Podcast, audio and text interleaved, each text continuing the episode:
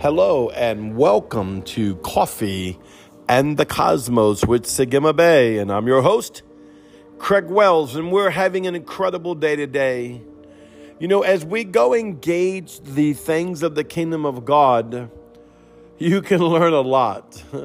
I now understand why Yahweh says, "Seek ye first the kingdom of God and all his righteousness, then everything will be added unto you," because knowledge is power. And I'm not talking about that just in an earthly sense, but there's a scripture in the Bible that says, "My people perish for the lack of knowledge." Now, I'm not talking about perish meaning that you go to hell. I mean perish from the gifts and the blessings and the fullness of what God has for you. See, when you learn more of Yahweh, you learn more of the kingdom of God. That's why it says, "Seek ye first the kingdom," right? All things are going to be added.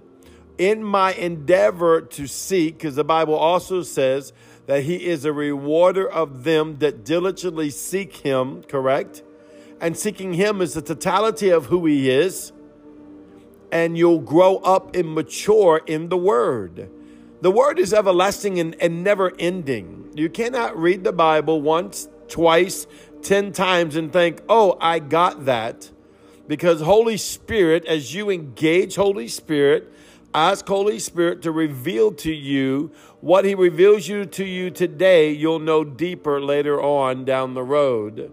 Because he's a gentleman and will not give you more than what you can bear, but he will call you to the deep.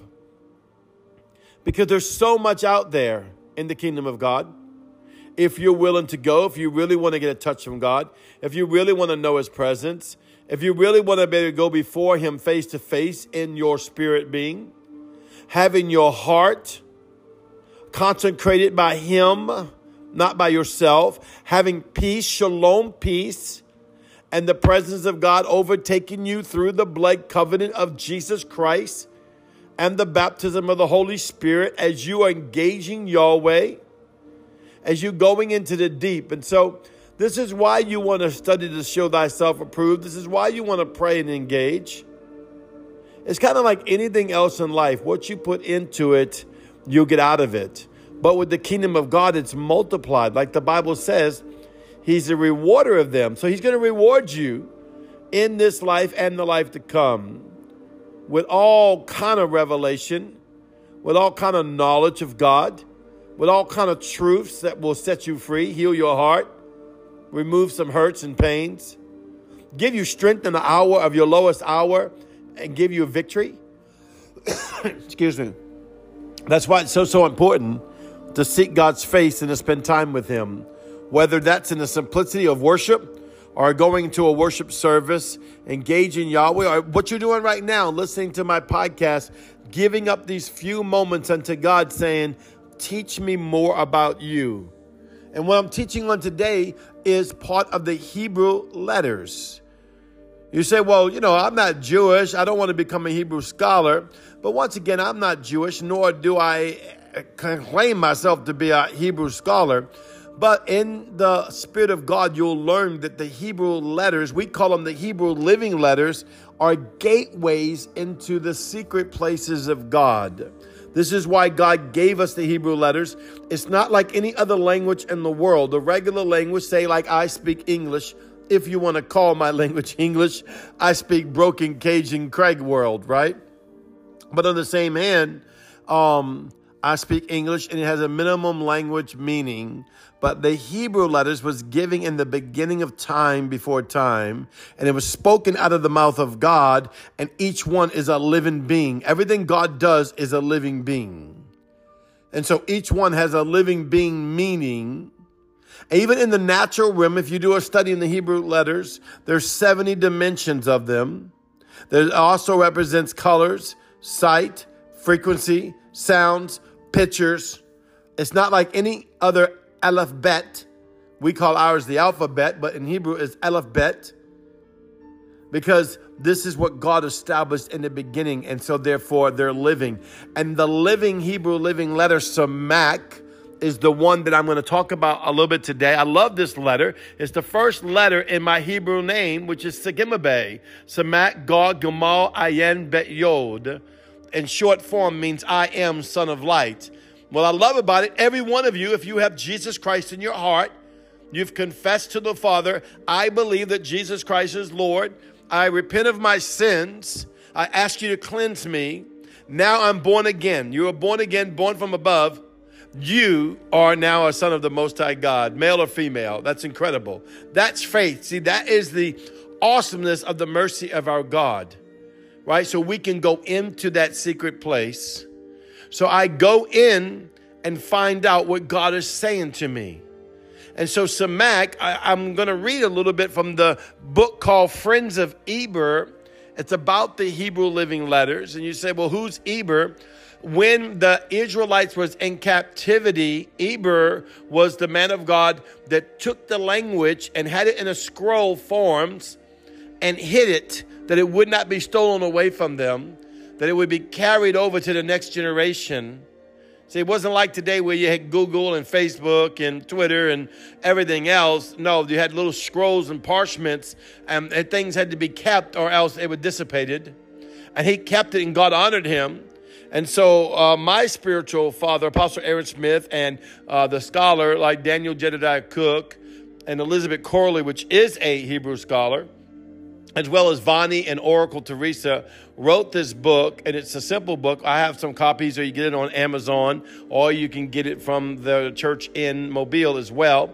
And uh, it starts to explain to you the Hebrew living letters and their meaning and how you can engage with them by the Holy Spirit.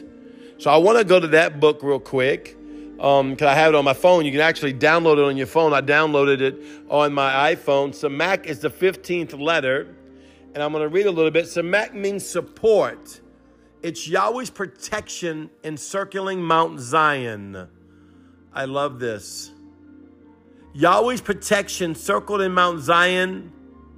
The modern Samekh written is a circular shape with a square left end.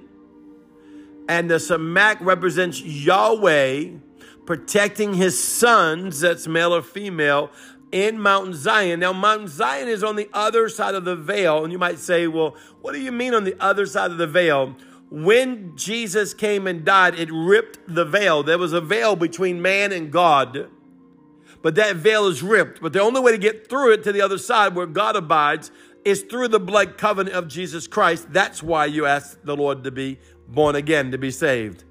Now that I'm on the other side of the veil, I'm in the protection of Samekh, which is not just a Hebrew letter, but it's a spirit being of the protection glory of Yahweh. Think about that. The protection glory of Yahweh surrounds you and leads you wherever you go in your day-to-day walk. Let's look a little further about this, okay? I love here what Daniel Cook says. He's a good friend of mine. Samekh is supernatural support.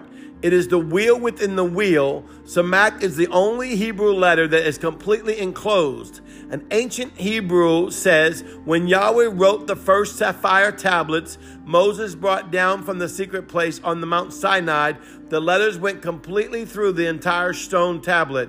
As Samekh is a circle, Yahweh supernaturally supported the center of Samekh and did not allow the center to fall out. We are the center, are meant to be filled with the space between the inner and outer circle. As we draw near to him, he draw near to us. The center is now full to express the image of Yahweh and to fill that circle. Let us be him in the earth. Otherwise, Yahweh by his spirit is filling us. That's what I love about the born again experience. We're filled with Jesus. We're filled with the Holy Spirit. And now Samekh, the protection glory of God, wraps around us. Come on. I want you to get this in your spirit. It wraps around us. I, I want to read a little more from Apostle Aaron. Eber desires for Samekh to reveal the hidden position and place.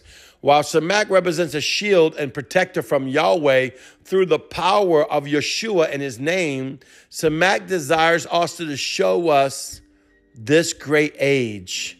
It's shaped like a shield, but it also can see into other dimensions.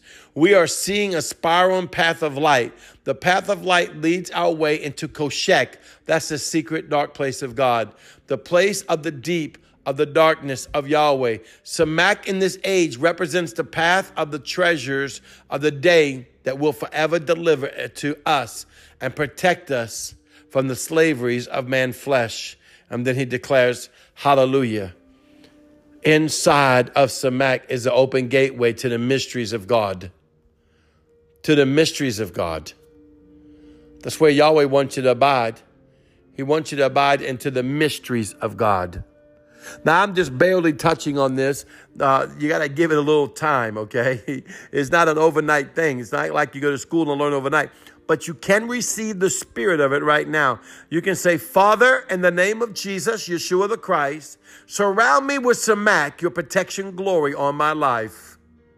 Let it bring the revelation into the other dimensions on the other side of the veil that I may see and understand you, Father.